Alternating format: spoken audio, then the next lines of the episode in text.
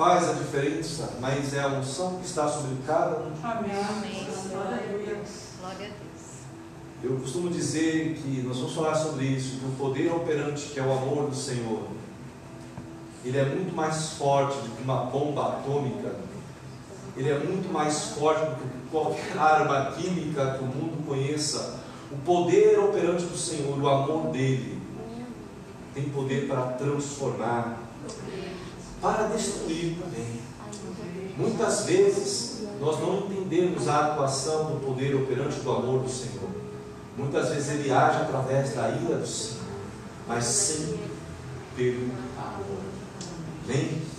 Vamos abrir nossa palavra, o nosso verbo, aleluia, do livro de Evangelho de João, capítulo 15.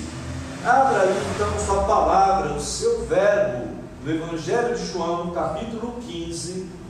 Nós vamos ler do verso 1 ao verso 27. É uma leitura um tanto quanto extensa, mas ela, ela é profunda a respeito do que nós vamos tratar. Amém? Amém. Evangelho de João, capítulo 15, versos 1. Na tradução, revista atualizada, o tema que está aqui não é o tema da palavra, está a videira e os ramos. Versículo 1 diz assim: Eu sou a videira verdadeira e meu pai é o agricultor. Todo ramo que, estando em mim, não der fruto, ele o guarda, e todo que dá fruto ele limpa, para que produza mais e mais fruto ainda. Vós já estáis limpos pela palavra que vos tenho falado. Está falando agora o Evangelho, já chegou até a você, através da mensagem da cruz. Então, o poder operante já fez o trabalho que deveria fazer em você. Vamos falar sobre isso.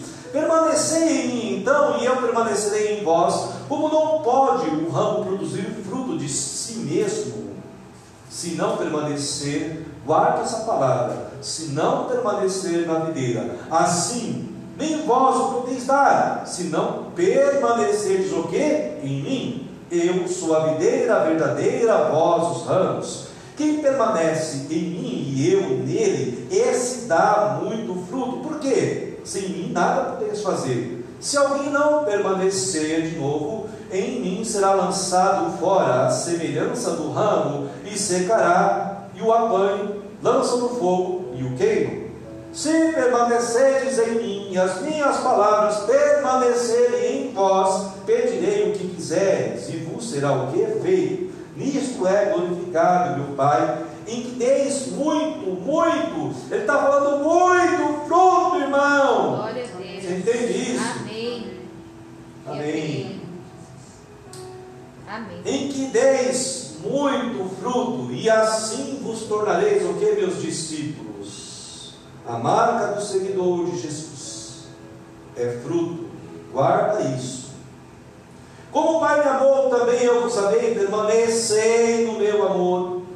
Se guardardes os meus mandamentos, permanecereis no meu amor. Assim como também eu tenho guardado os mandamentos de meu Pai, o seu amor, o que? Permaneço. Cristo é o nosso exemplo.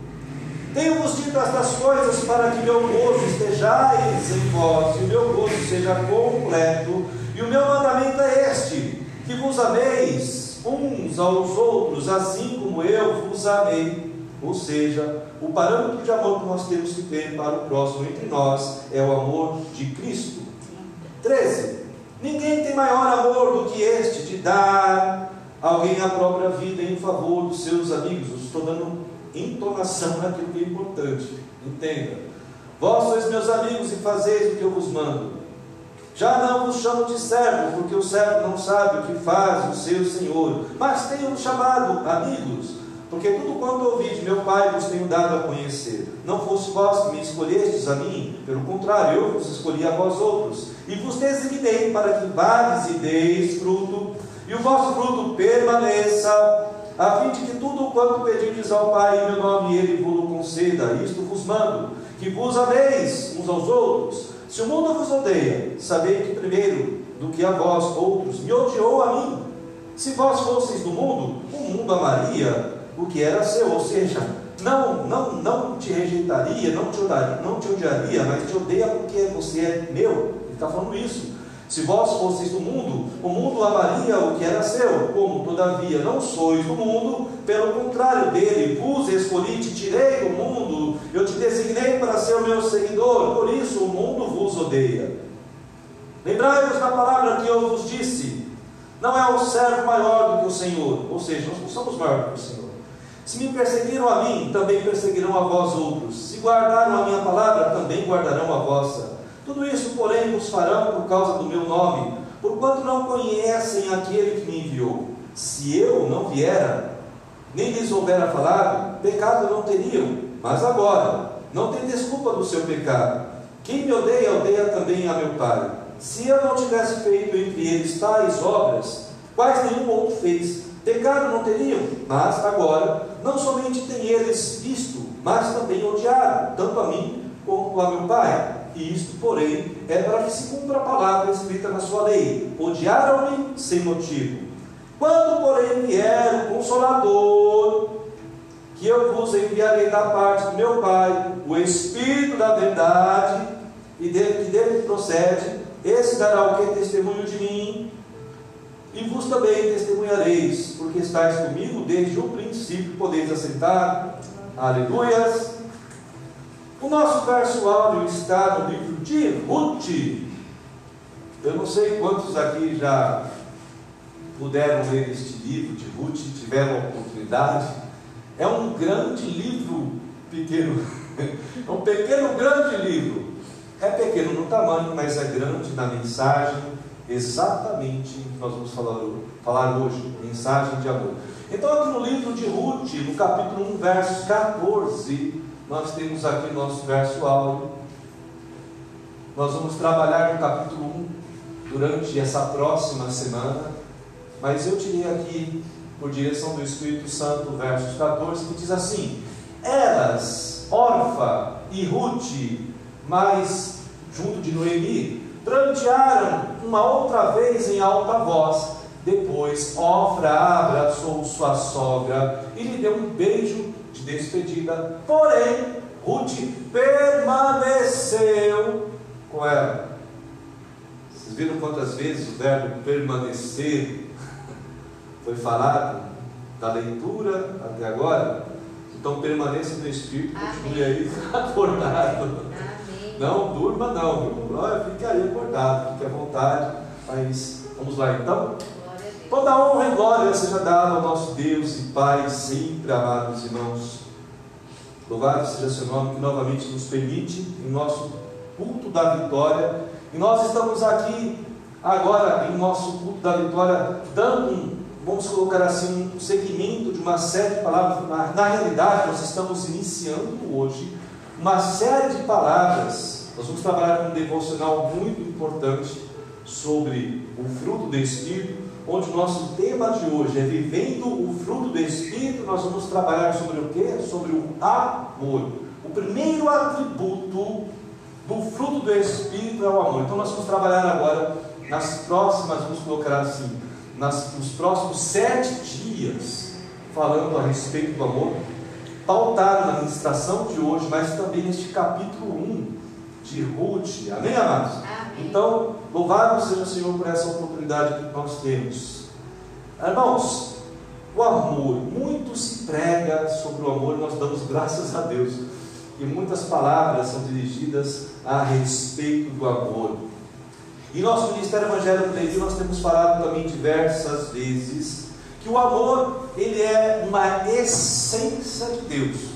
Se ele não for a principal essência, ele é uma das maiores essências de Deus. Mas eu creio que ele está ali na linha, no top, na linha topo da lista. Ou seja, o amor é a base de tudo para nossas vidas quando nós pensamos em Deus. Ele é amor em todo o tempo. Ele não possui amor porque ele é amor. Deus não possui uma medida de amor, Ele é amor. Deus, é, vamos colocar assim, Ele também ama no meio da, da ira e da disciplina. Em todo momento, então, Deus se expressa de alguma forma através do seu amor. Ele continua sendo amor mesmo no momento de sua ira e da disciplina. Agora, o amor de Deus pode até parecer algo assim, não entendível ou complexo, eu quero dizer para você que não é. Nós muitas vezes não conseguimos entender nos contar a amplitude do amor de Deus, mas é uma questão de entender o princípio dele. O amor é um princípio irrevogável de Deus. Ele não pode negociar esse amor de forma nenhuma. Ele não fala assim, ah, hoje eu vou amar o Ricardo, mas amanhã. Não. Ele vai amar hoje, amanhã vai amar o Ricardo, independente do Ricardo ser quem ele é. Apesar de mim, apesar de você, ele nos ama em todo momento. Ele ama ontem, ele ama hoje, vai amar, amar amanhã. Então, este princípio que é irrevogável de Deus, que não é negociável, nós devemos entendê-lo de forma, é, não é, questioná-lo, mas procurar viver. Quando nós tentamos questionar o amor de Deus, não entendendo este princípio irrevogável dele, aí nós começamos já fazendo uma lambança, eu começo a fazer um monte de confusão, e eu quero entender o amor dele, eu não entendo este princípio que, que ele não muda em nenhum momento, que ele nunca vai deixar de amar, e aí eu já começo a fazer uma confusão. Quando eu entendo este princípio, Deus me ama independente de quem eu sou. Deus ama o próximo independente de quem o próximo é. Nós falamos o quê? E é verdade, a palavra fala isso. Nós falamos porque a palavra fala. Deus ama o pecador. Ele não ama, ele não aceita o pecado. Mas ele ama o quê? O pecador, independente de quem ele seja, independente do que ele esteja fazendo. Cristo desceu por amor, Cristo desceu com propiciação, amando o mundo, independente de quem o mundo é. Isso, eu estou dando essa volta toda para os irmãos entenderem, entenderem que este princípio, quando nós entendemos ele, quando nós aceitamos ele, eu passo a começar a viver. Então eu só vivo o amor de Deus quando eu entendo que o amor do Senhor é irrevogável e que ele não vai passar pela minha razão, não vai passar pela minha justiça. Ou seja, estou dando exemplo aqui, irmão Alessandro. Eu não gosto do irmão Alessandro. Eu tenho um problema com o irmão Alessandro. Então eu penso assim: ah, Deus vai amar menos ele porque eu tenho um problema com ele. Eu estou colocando a minha, a minha, as minhas razões antes do amor de Deus. E muitas vezes o amor de Deus fala assim: oh, quem tem que se consertar é você, não é ele. Então eu tenho que entender que o amor do Senhor ele é irrevogável para mim e da mesma forma ele é irrevogável para o Alessandro e para cada um de nós. E não muda para quem está lá fora também. Amém, amados? Então vamos entender este princípio. Quando nós entendemos este princípio, nós passamos então a viver. Agora, o amor de Deus, nós sabemos que ele pode ser complexo, mas não é incompreensível, não. E eu posso dizer para os irmãos que eu estive orando para que nessas nove semanas os nossos corações estejam neste modo ensinado, para que a gente entenda pela vivência o amor. Não pelo que nós achamos, mas principalmente pela vida. Por isso que nós vamos passar esses sete dias fazendo devocional, falei errado? Nove. Nove semanas, né? Nove, é. é. Nove, sete dias, irmãos. Nove semanas vai ser os frutos todos. Mas essa semana vai ser sete dias nós vamos estar vivendo o amor. Então eu estive orando para o Senhor para que a começar de mim eu esteja com o coração, vamos colocar assim, facinho para Deus. Amém. Flexível para Deus. Para que Deus fale comigo, para que o Espírito Santo tenha a liberdade de me corrigir. E eu quero falar para você, amado. É interessante quando nós estamos nessa situação de disponíveis para Deus, Ele coloca situações assim que são muitas vezes difíceis. Quantas vezes eu não preguei algo aqui, na saída, no dia seguinte, na semana consequente, eu fui provado naquilo que eu preguei. Quantas vezes? Quantas vezes? Muitas vezes. E confesso que algumas vezes eu pisei na bola, mas logo me converti e falei, Senhor, misericórdia esse cabeção, me perdoa. E é assim que nós temos que viver, irmãos. Sempre se arrependendo. Nós não devemos passar, vamos colocar assim, é, nós devemos procurar que Deus cubra os nossos pecados, mas nós não devemos encobrir os nossos pecados. O Senhor nos perdoa e cobre é diferente. Cobrir de encobrir. Se você for procurar a definição, é diferente. Então o Senhor cobre, que ele fala assim: não existe mais, sumiu, não existe mais, eu apaguei ele. Quando você encobre, ele fica continuamente ali existindo, simplesmente está encoberto, está escondido. Então nós devemos agir nessa semana com os nossos corações no modo ensinável. Quando eu perceber que eu não amei, que eu não executei o amor do Senhor, Senhor me perdoa, me corrige, me dá uma nova oportunidade. Então nós estamos orando para que nessas nove semanas o Senhor possa estar nos colocando no coração, no modo ensinável, para que o autor da obra, que é o Senhor Espírito Santo, esteja com toda a liberdade para dar à igreja o que todo o crescimento necessário. Irmãos, nós estamos, nós estamos precisando nos aprofundar, ter profundidade espiritual. Melhor caminho para ter profundidade espiritual é através do fruto do Espírito. Vocês vão ver. Quando eu viver os nove atributos do Espírito ou quando estiver procurando viver esses nove atributos, vai estar muito mais fácil entender o mundo espiritual, a minha própria vida. Então nós vamos estar avançando, amém? Então você já deve ter ouvido falar que o amor não é um sentimento, mas é o que? Uma atitude. Eu mesmo já preguei, já falei sobre isso. Eu estive de ontem para hoje discernindo pelo Espírito Santo. Eu não sei quantos de vocês já ouviram. Falou assim, o amor não é sentir, o amor é agir, o amor é ter atitude. Eu confesso para vocês que eu fiquei um pouquinho, mudei um pouquinho a concepção do entendimento pelo Espírito Santo. Qual é? Quando nós chegamos nesse entendimento verdadeiro que o Senhor deu para mim, qual é a definição do amor pelo Aurélio? O que, que significa pelo Aurélio? Vamos ver aqui.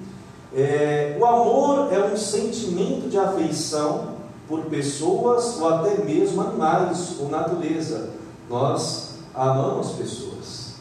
Então, o amor é um sentimento, uma afeição por pessoas, até pelo cachorrinho, pelo gatinho, pela, pela, pela natureza. Eu gosto, eu amo a natureza. Eu, eu me sinto bem estando na natureza. Quando nós vamos lá no Monte Orar, eu já falei isso algumas vezes. Eu fico lá na madrugada, vendo a folhinha se mexer, a brisa batendo, me sinto bem, eu sinto que o Espírito Santo está no local, então, eu amo estar no meio da natureza. Então, o amor nos dá essa afeição também até pela natureza e por tudo que está ao nosso redor. Agora, o amor pode ser considerado também uma forma de atração sexual ou também, até mesmo, é, fazer o bem a alguém ou algo e assim mesmo também receber como retribuição deste mesmo bem ou desse mesmo algo. Então, o amor é muitas vezes uma reciprocidade de sentimentos e atitudes. Isso fazendo um resumo do Aurélio e fazendo um resumo das nossas vidas, fazendo uma, uma observação que nós vivemos. Amém? Então, o amor é isso. Agora, nós vemos que o amor, na realidade, ele, ele não é um só um sentimento, ele também é uma atitude, ele é um ato. Então, o amor, na realidade, ele é um conjunto de uma afeição de um sentimento seguido de uma atitude. Por exemplo, vou dar um exemplo bem claro aqui. Eu, eu faço algo para o Ricardo. Mas por que, que você fez isso para o Ricardo? Você sentiu? Não, não senti. Eu fiz porque tinha que fazer. Peraí. Eu tinha que fazer? Sim. É, porque a palavra fala que eu tenho que fazer. Peraí, então não estou fazendo por amor. Não estou fazendo por obediência. Não estou fazendo por fidelidade. Eu estou fazendo o quê? Por uma obrigação e de repente por uma responsabilidade. Então, o sentimento ficou esquecido. Ou de repente eu tenho o sentimento, mas eu não tenho atitude. Amém? Então eu posso amar o Ricardo, meu genro predileto. Eu, ver o que eu posso fazer para você. Uma coisa muito simples. Eu senti de te pagar um café, meu genro. Você que gosta de café. Eu senti de te pagar um café, mas não paguei. Eu só senti. O amor estava aqui dentro, o sentimento estava aqui dentro, mas não teve um ato, não teve uma atitude. Então, irmãos, vocês estão entendendo? o amor é um sentimento, é uma afeição que me leva a ter o quê? Uma atitude. E eu sei que dentro do nosso, vamos colocar no nosso contexto de cultura, dentro da nossa formação, muitas vezes eu quero amar o Ricardo pagando um café para ele, esperando que ele pague depois um cafezinho para. Ou no mínimo, que ele volte para mim, ou meu, meu sogro predileto, só eu mesmo, né? Meu sogro predileto me dá um abraço, muito obrigado pelo cafezinho. A retribuição. Então, de alguma forma, eu estou esperando o quê? Uma retribuição dele pelo que eu fiz. É o que eu acabei de falar. Então, amor é uma expressão, é um, é um ato, mas ele também é um sentimento. Então, amor não é só atitude, amados. Eu estou falando isso porque muitas vezes nós podemos estar fazendo uma atitude, de uma, um ato de justiça, eu estou pagando uma cesta básica para a igreja. O presbítero falou, eu estou dando um exemplo aqui bem, bem simples.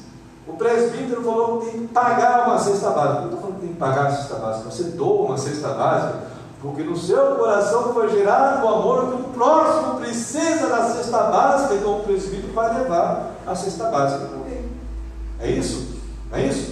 Então no seu coração foi gerado um sentimento, uma aflição que o próximo está precisando, sem saber para quem vai dar, sem saber para quem o presbítero vai entregar a cesta básica. Você é comovido pelo Espírito Santo, um sentimento de amor. Eu vou entregar para a igreja, eu vou doar, eu vou ofertar para a igreja. Então você tem atitude, você não está dando por obrigação. Se você dá a cesta básica por obrigação, porque senão o presbítero vai lhe cobrar.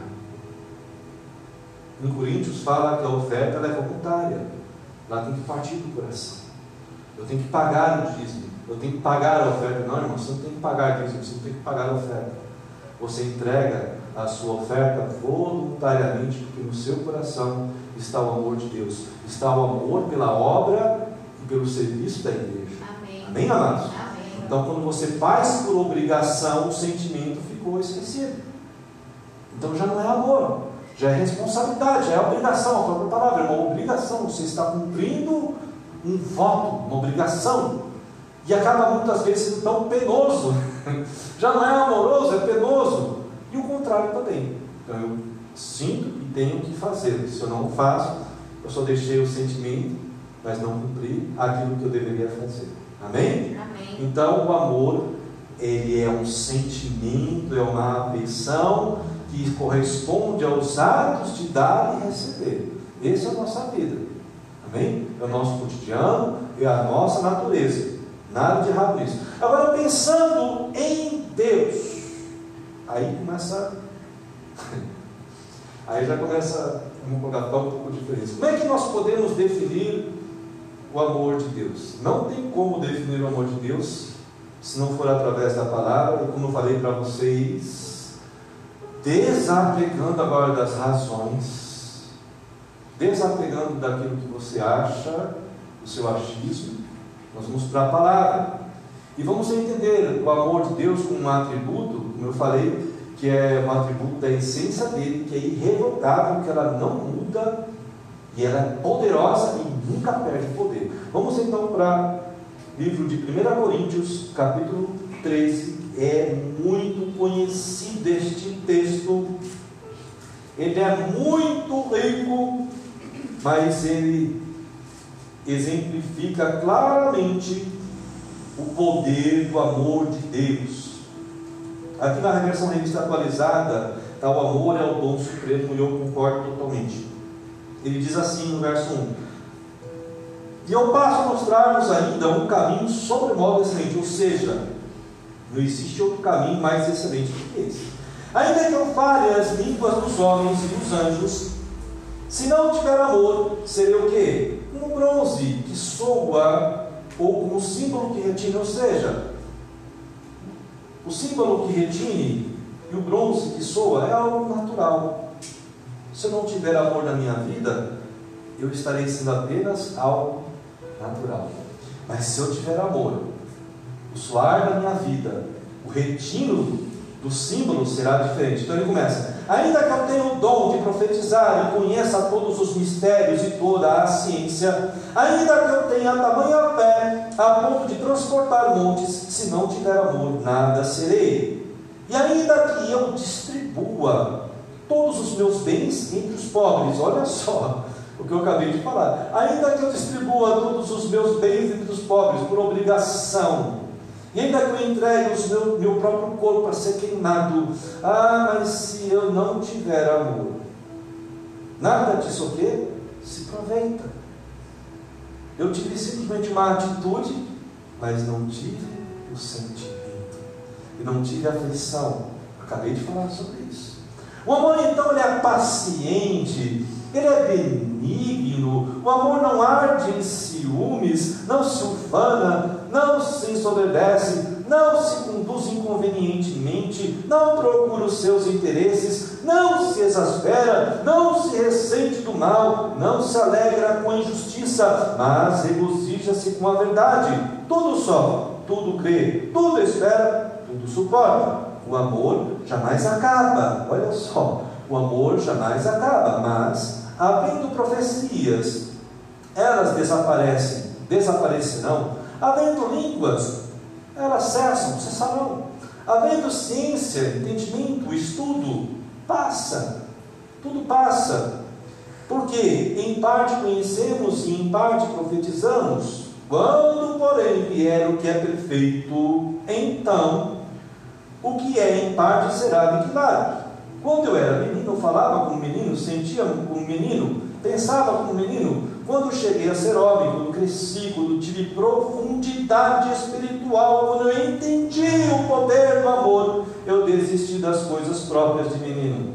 Porque agora vemos como em espelho obscuramente, então veremos face a face. Agora conheço em parte, então conhecerei como também o conheço. Está falando conhecer ao, ao, Senhor. Agora, pois, permanecem o que? A fé, a esperança e o amor. E afirma o que? Esses três são muito importantes.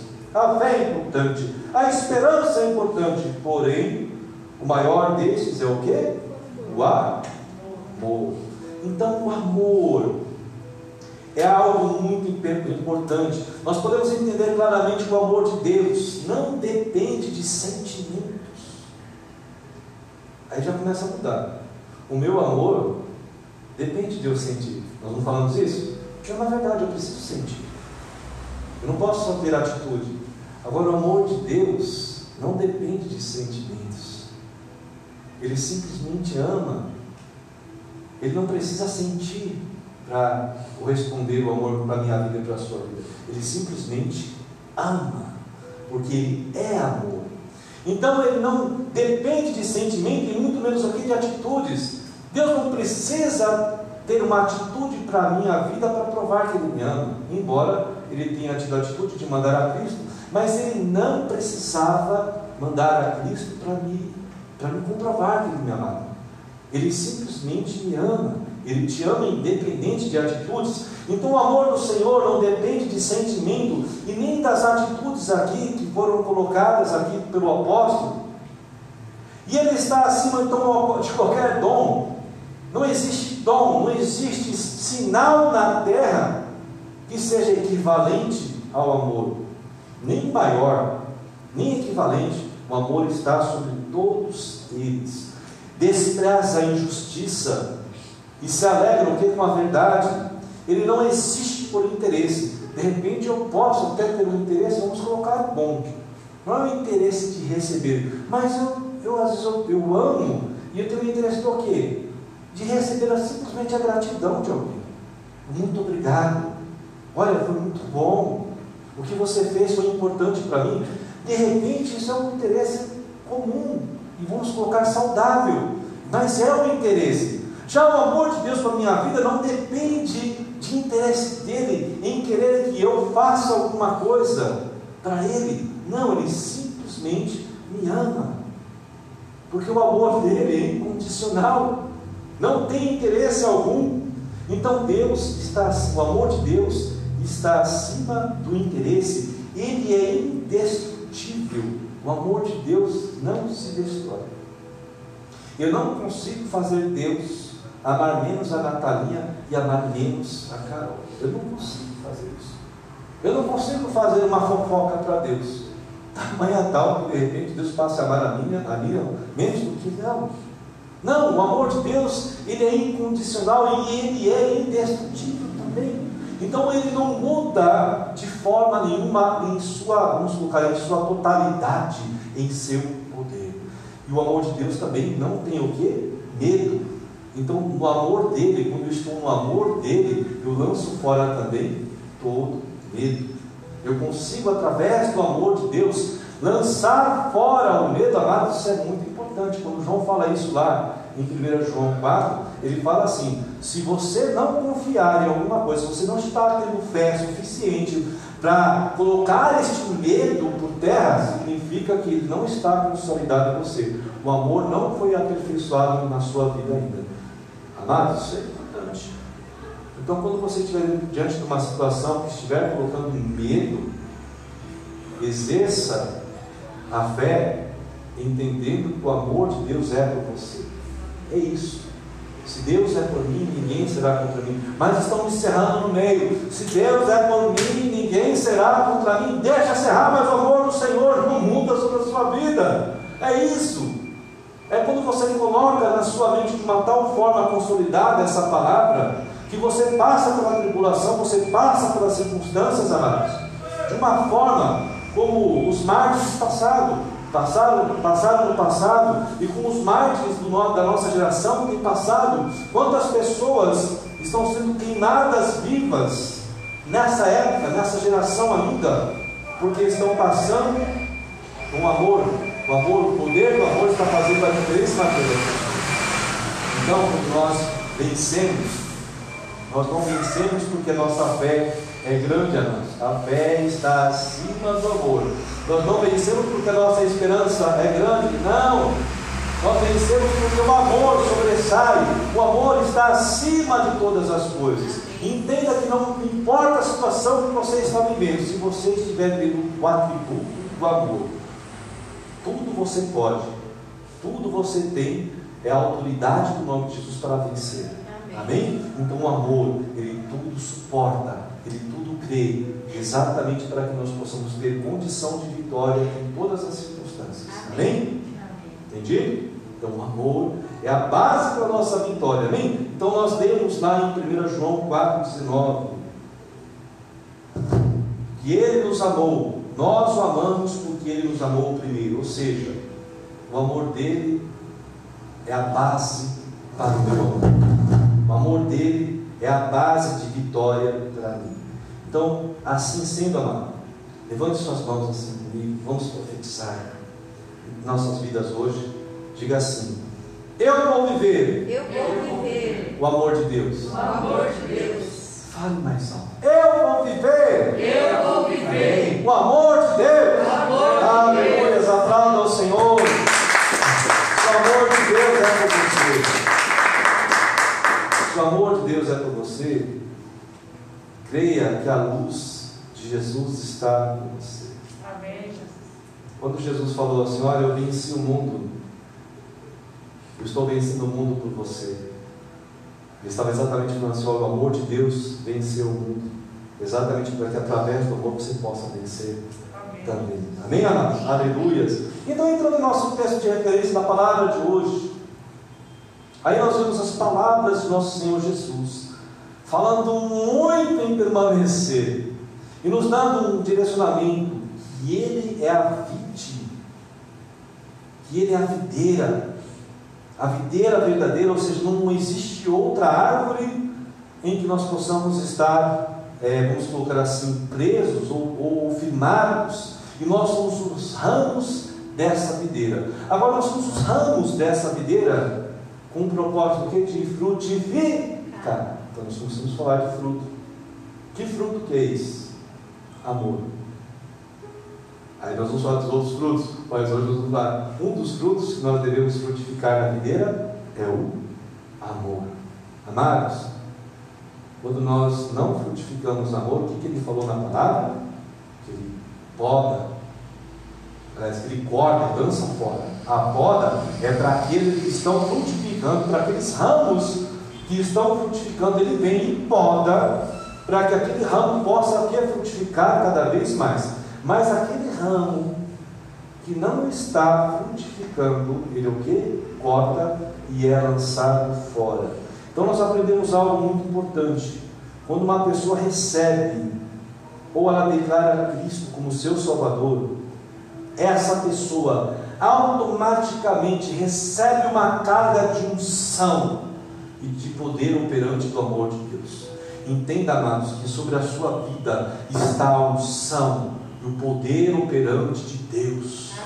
Então, você hoje é como se fosse aquele, aquela luzinha acesa, power, que todo mundo olha assim e fala, ele está aceso, ele está cheio de unção. Aí o diabo olha para você e fala: rapaz, deixa eu fugir desse cabra, deixa eu fugir dessa irmãzinha, desse irmãozinho, porque ele está cheio de unção, está cheio de poder operante. Amados, quando nós recebemos a Cristo, quando nós declaramos a Cristo como nosso Senhor, nós já recebemos esse poder operante que é o amor de Deus. Como eu falei, Cristo veio ao mundo por uma expressão o quê? Do soberano amor. Nós vamos falar sobre isso. Cristo veio ao mundo como a maior expressão de Deus, porque Deus amou o mundo de tal maneira que deu o seu filho unigênito para o Ricardo, para que a Carol, para que a Natália, para que a Mina, a presbítera Sandra, o Alessandro, a Ariane, irmã Cláudia, o Tiago, irmã Cláudia, ou para que todos aqueles que crescem em Jesus eles pudessem receber, fossem feitos o quê? Filhos de Deus. Então este amor, que é o poder operante, ele nos dá o que? Poder também. Amém. Unção também. Amém. Então sobre as nossas vidas está o poder operante, que é o amor de Deus. Aleluias. Amém. O Deus Pai lhe se revelou através do seu amor soberano. O Deus Filho é o Verbo ele é a expressão de amor do Pai. Agora, o Deus Espírito Santo é a manifestação do poder operante de Deus em minha vida e em sua vida hoje. Então, nós vemos no passado, nós estamos falando muito sobre isso. Ah, vamos colocar o propósito trino Deus. Eu tenho que conhecer, amado, você tem que conhecer o propósito do Deus Pai, do Deus Filho, do Deus Espírito Santo. E neste momento nós vemos que o Deus Pai, ele se revelou ao mundo com um amor soberano, com um amor de autoridade. E aí vem Jesus, ele é o verbo, ele é a expressão do amor. Ei, igreja, ou oh, povo de Israel, gentios, nós brasileiros e todas as nações da terra, eu vim ao mundo com uma expressão de amor, eu morri por você com a maior expressão de amor do Pai pela sua vida. Então Jesus é o Verbo, ele é a expressão de amor, mas o Espírito Santo, ele é a manifestação. A manifestação é, vai ser a minha atitude e o meu sentimento, o seu sentimento, a sua atitude de amar. Amém. De ter reflexo o amor de Deus, não só por nós mesmos, mas também pelo próximo Amar ao Senhor é, com todo o nosso ser, com todo o nosso coração, com todo o nosso entendimento, é exatamente através do que? Da expressão dada pelo Espírito Santo de Deus. E eu posso afirmar, amado irmão, com toda certeza, que o grande problema que nós enfrentamos hoje é a não permanência. Cristo, quando falou aos discípulos em João 15, vocês observaram quantas vezes ele, ele pontuou a questão da permanência? Não foi à toa. Ele falou: olha, é, eu quero. É, tipo assim, em verdade, em verdade, eu digo. Quando ele, quando dava essa expressão, ele estava falando assim: preste atenção, ou cabeça outra, mais ou menos ó, corta. Eu estou falando algo muito importante para você, então, em verdade, em verdade, eu digo. Então, quando ela repetia muitas vezes a mesma coisa, era exatamente para trazer, ela, olha, preste atenção no que eu estou falando, não deixe passar batido, preste atenção. Permanecer em mim é importante, permanecer na videira é importante. E de que forma que você permanece na videira? Frutificando. Não tem outra forma. Se você não dá fruto, você está na videira, você é um ramo enxertado, como a palavra fala, mas você não frutifica, você é cortado pelo Pai, você deixou de estar na videira. E no momento que você é cortado pelo Pai, pelo amor soberano, você é lançado fora. Você é lançado, lançado para o fogo que queima. Amados, isso é muito importante, então ele fala permanecer. E a forma de permanecer na videira é frutificando, é permanecendo neste poder operante. Pois assim que recebemos, somos confrontados, esse, esse poder operante, assim que nós o recebemos, nós somos confrontados o que? A sermos uma nova criatura, uma nova pessoa. Ou seja, vejamos lá as palavras de, de Atos, as palavras do apóstolo Paulo, ah, registrada em Lucas, né, no livro de Atos, capítulo 20, verso 35, que estava exatamente trazendo a conotação da importância do permanecer através do amor, através do fruto do amor. Cristo estava dando um exemplo como deveria se amar. Aí Paulo repete este exemplo. Lá em Atos capítulo 20, 35, Paulo fala da seguinte forma: Tenho-vos mostrado que em tudo, em tudo que, trabalhando assim, ele estava falando dele e dos outros apóstolos, é mistério socorrer aos necessitados e recordar as palavras do, do próprio Senhor Jesus. Mais bem-aventurado é dar do que receber. Paulo estava falando assim: olha, Jesus ensinou isso.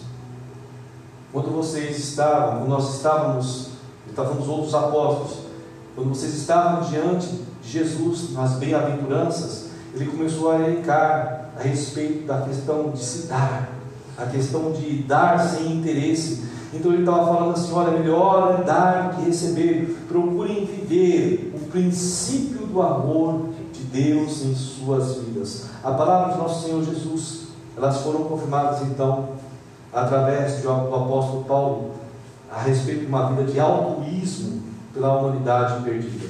Ou seja, eu faço sem ter nada em troca. Amém, amados? Amém. Agora, Paulo, quando foi confrontado pelo Senhor Jesus, na realidade ele era Saulo, ele estava subindo para Damasco, ele ia perseguir a igreja, ele estava subindo para Damasco, ele tinha uma carta dos principais para poder perseguir a igreja. Aí Jesus vai ao encontro dele, derruba Paulo, não derruba do cavalo, porque a palavra não fala de cavalo, só fala que derruba ele por terra. Ele cai por terra naquele momento. O que, que acontece? Jesus evangeliza Saulo. Saulo se arrepende. Saulo se converte depois quando Ananias chega para ele e fala: Olha, o Senhor está te chamando para sofrer pelo nome dele. Naquele momento, então, Saulo se converte e passa a ser Paulo. Mas naquele momento não foi só algo comum. Naquele momento Saulo recebeu o que? A unção, poder operante de Jesus, do amor de Deus pela vida dele. E ele passa a se transformar em Paulo. A palavra fala aqui imediatamente ele passou a pregar. Ele passou o que? A, a divulgar as boas novas, ou seja, divulgar o Evangelho, divulgar o nome de Jesus. Ou seja, é automático. Paulo, naquele momento, estava falando exatamente sobre isso. Olha, aconteceu comigo. Quando eu recebi a unção, quando eu recebi esse poder operante do Senhor, eu passei a ter uma, uma, um modo de vida, um estilo de vida, onde eu me entrego totalmente sem querer receber nada, então eu estou diante de vocês. Ele estava falando nesse momento da igreja de Éfeso. Ó igreja de Éfeso, ó irmãos de Éfeso, então a minha vida diante de vocês é uma vida de, de entrega, é uma vida de oferta em todo o tempo, porque Cristo falou assim, porque Cristo ensinou assim, porque Cristo me, me converteu dessa forma. E amados, essa mesma mensagem de Cristo ela é para as nossas vidas. Se nós recebemos a Cristo de fato, se nós declaramos a Cristo como nosso Senhor, essa unção, este poder operante tem que mudar o meu modo de vida. Eu não posso mais viver só para mim mesmo. Olha, Ricardo, ora por mim. Mas eu nunca oro pelo Ricardo. Eu, o Alessandro, o Alessandro ora por mim, mas eu nunca oro pelo Alessandro. Eu fico pedindo para todo mundo orar por mim, mas eu não oro por ninguém. Eu peço para todo mundo me ajudar, mas eu não ajudo ninguém. É uma vida só, falar de interesse. Eu, eu gosto mundo ora por mim porque eu me sinto abençoado. Mas eu, eu também devo me dar.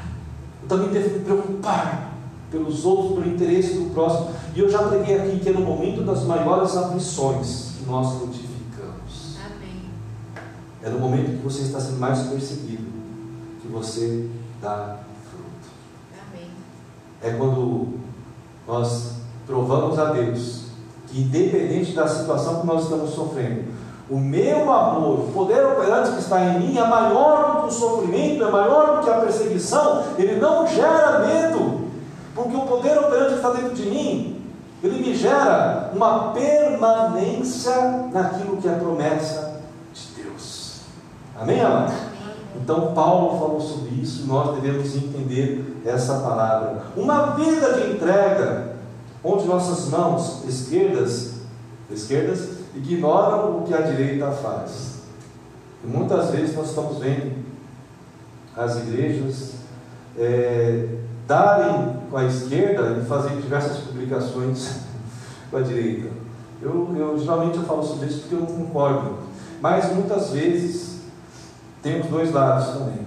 Muitas vezes eu tenho que provar, irmãos, é triste isso, é triste dizer isso, mas tipo assim, para provar para a Natália que eu estou fazendo alguma coisa com que ela me oferta, eu tenho que provar para ela que, olha, eu, o dinheiro que você investiu, o dinheiro que você ofertou, o dinheiro que com amor você entregou para a igreja, olha, Natália, olha o que eu, que, eu fiz aqui, para estimular ela a dar novamente.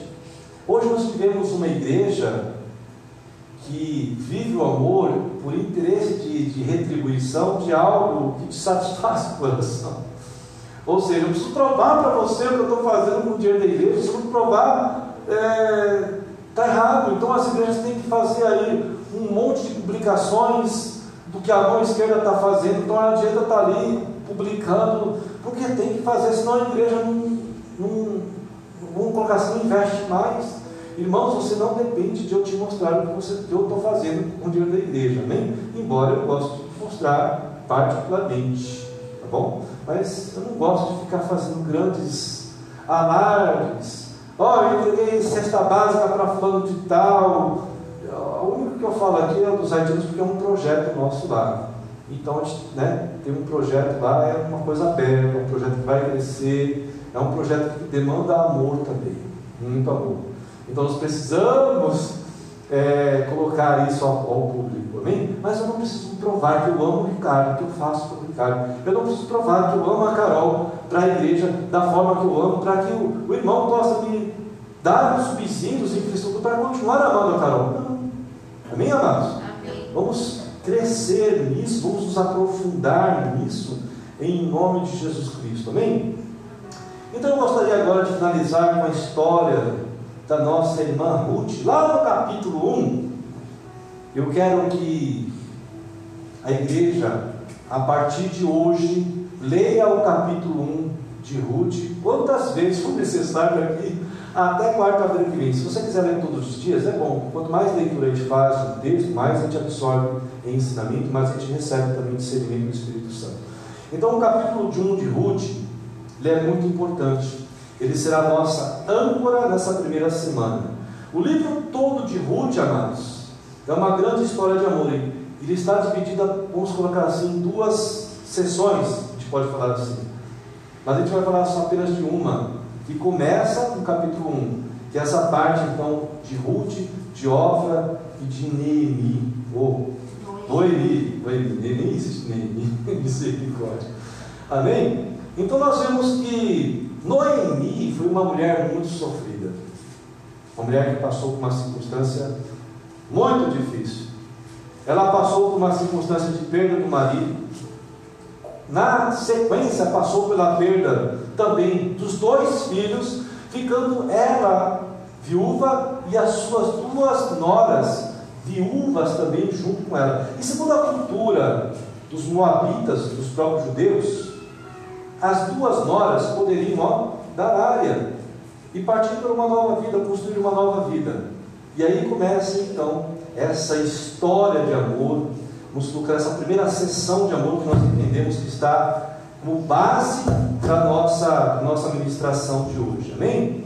É, a palavra nos revela que as três, vamos colocar aqui, vamos ler aqui, a palavra nos revela que elas estavam chorando por toda essa situação, por toda aquela circunstância que tinham ocorrido.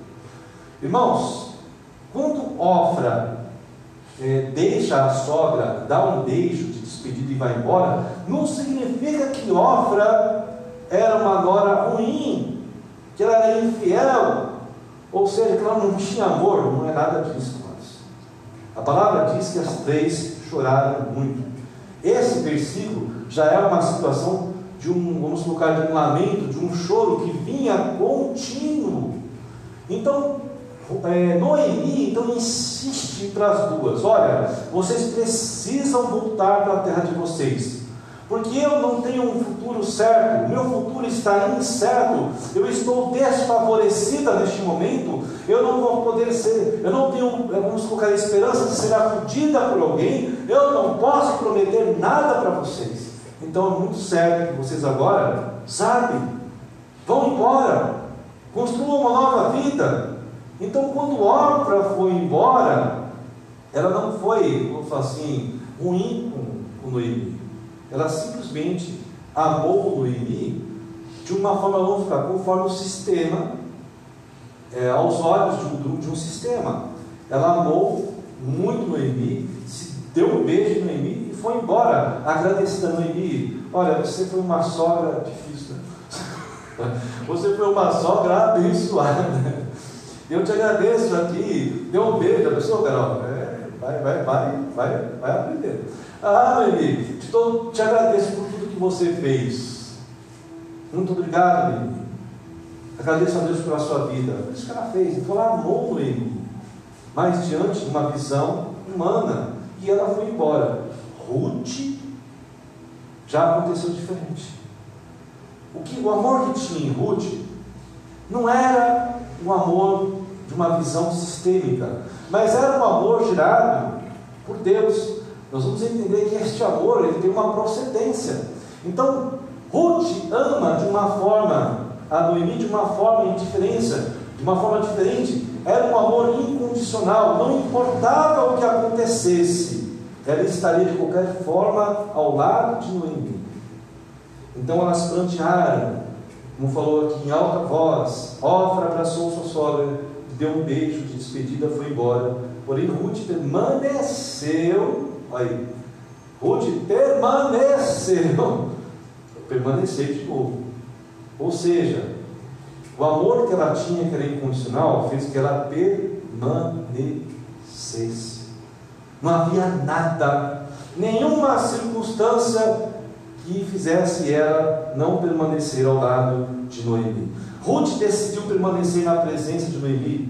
Ruth com certeza considerou todo o amor recebido de Noemi no passado. Irmãos, preste atenção que eu vou falar, isso é muito importante.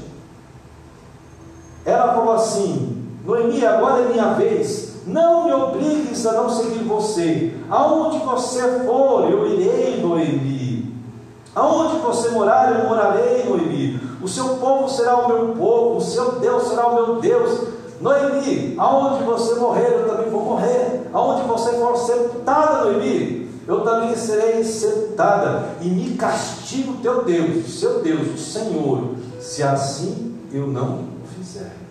Nossa, que amor incondicional, inseparável, que fez ela permanecer ao tempo todo ao lado de Noemi. Agora, mais lindo, amados, dessa história que muitas vezes nós pontuamos o amor de Ruth, mas nós não devemos esquecer, nós devemos entender que o amor de Ruth por Noemi foi reflexo do amor de Noemi por Ruth.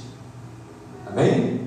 Um dia, é, Noemi amou tanto a Ofra, amou tanto a Ruth, que ela frutificou na vida das duas. A ponto que de Ruth falar assim: agora é minha vez de frutificar. Quando você foi a vide para mim, quando você foi o caule, onde eu estava enxertado, eu recebi todo o amor que eu tinha que receber. Agora eu vou retribuir a você. Eu vou ser aquela que vou estar ao seu lado, e vou permanecer ao seu lado em todo o tempo. Ou seja, essa é a lei da semeadura de Deus com nossas vidas.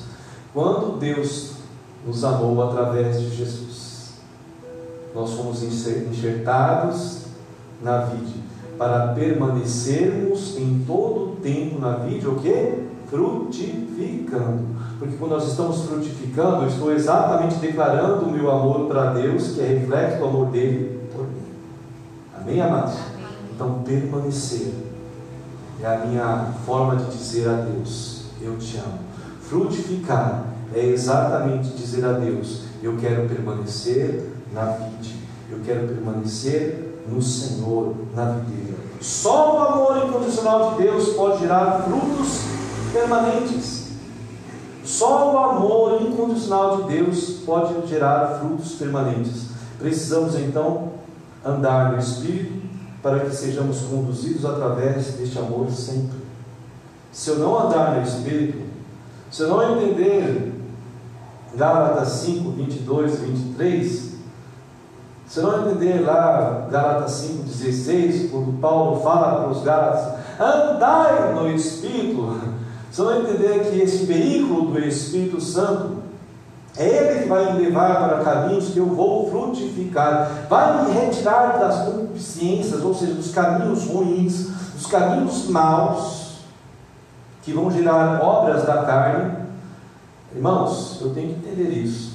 Eu tenho que entender que o amor incondicional de Deus por minha vida me leva, me conduz a uma profundidade espiritual, onde eu permaneço através da fé em Jesus Cristo. Só o amor incondicional de Deus pode gerar frutos que são permanentes. Amém? Vamos ficar de fé, de pé. Desculpa.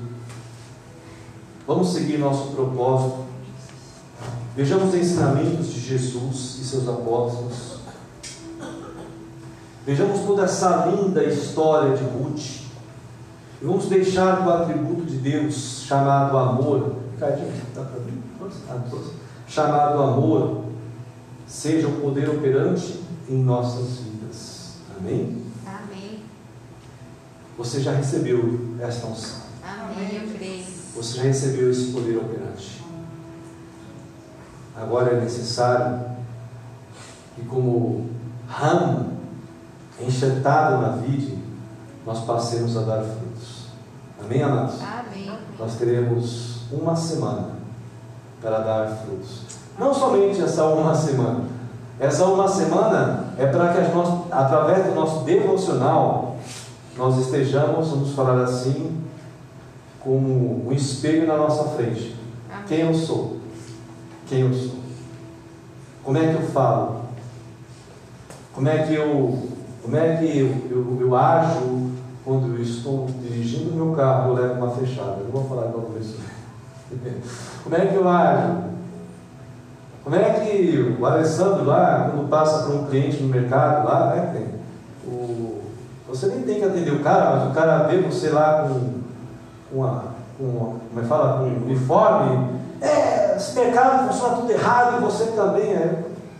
Deus te abençoe, querido. Amém? Não é isso, cara? Quando tudo dá errado lá no controle lá, todo mundo começa, é, você não sabe fazer nada, tudo direito. Glória a Deus, Deus te abençoe. Amém? É isso, irmã Cláudia? Chegar no mercadinho lá também, a irmã Cláudia também chegou no mercadinho e tal. É assim, nós estamos, onde nós estivermos, nós devemos o quê? Frutificar. Porque nós somos ramos que passamos pela poda. Que poda que é essa, mano? Como é que funciona a poda na minha vida e na sua vida? É a mesma forma que funciona a poda, vamos colocar na, nas árvores comuns. Todo raminho que está atrapalhando, que está tirando a fonte da energia, tem que ser podado cortado. Para quê? Para que o ramo se fortaleça e possa dar mais frutos. E muitas vezes nós temos alguns caminhos, Carol, algumas partes do nosso ramo que só estão atrapalhando. Então nessa semana, o Espírito Santo vai mostrar na sua vida, na minha vida, o que precisa ser podado. Amém. Não, não fuja. Se você perceber que o negócio está engrossando para o seu lado, deixa o Espírito Santo te pegar. Eu Amém. vou deixar ele pegar também. Amém. Então eu falei, toda vez que eu prego, alguma coisa assim, eu sou provado naquilo que eu prego. De alguma forma eu sou, eu sou questionado por Deus. E aí? E aí? Bonitão, você falou, eu quero ver. se- Quero ver se você vai. Né? Não, não que é, Deus está falando assim, "Ah, essa palavra saiu de você. Não é isso. Deus está falando assim: ó, eu permiti você falar essa palavra, mas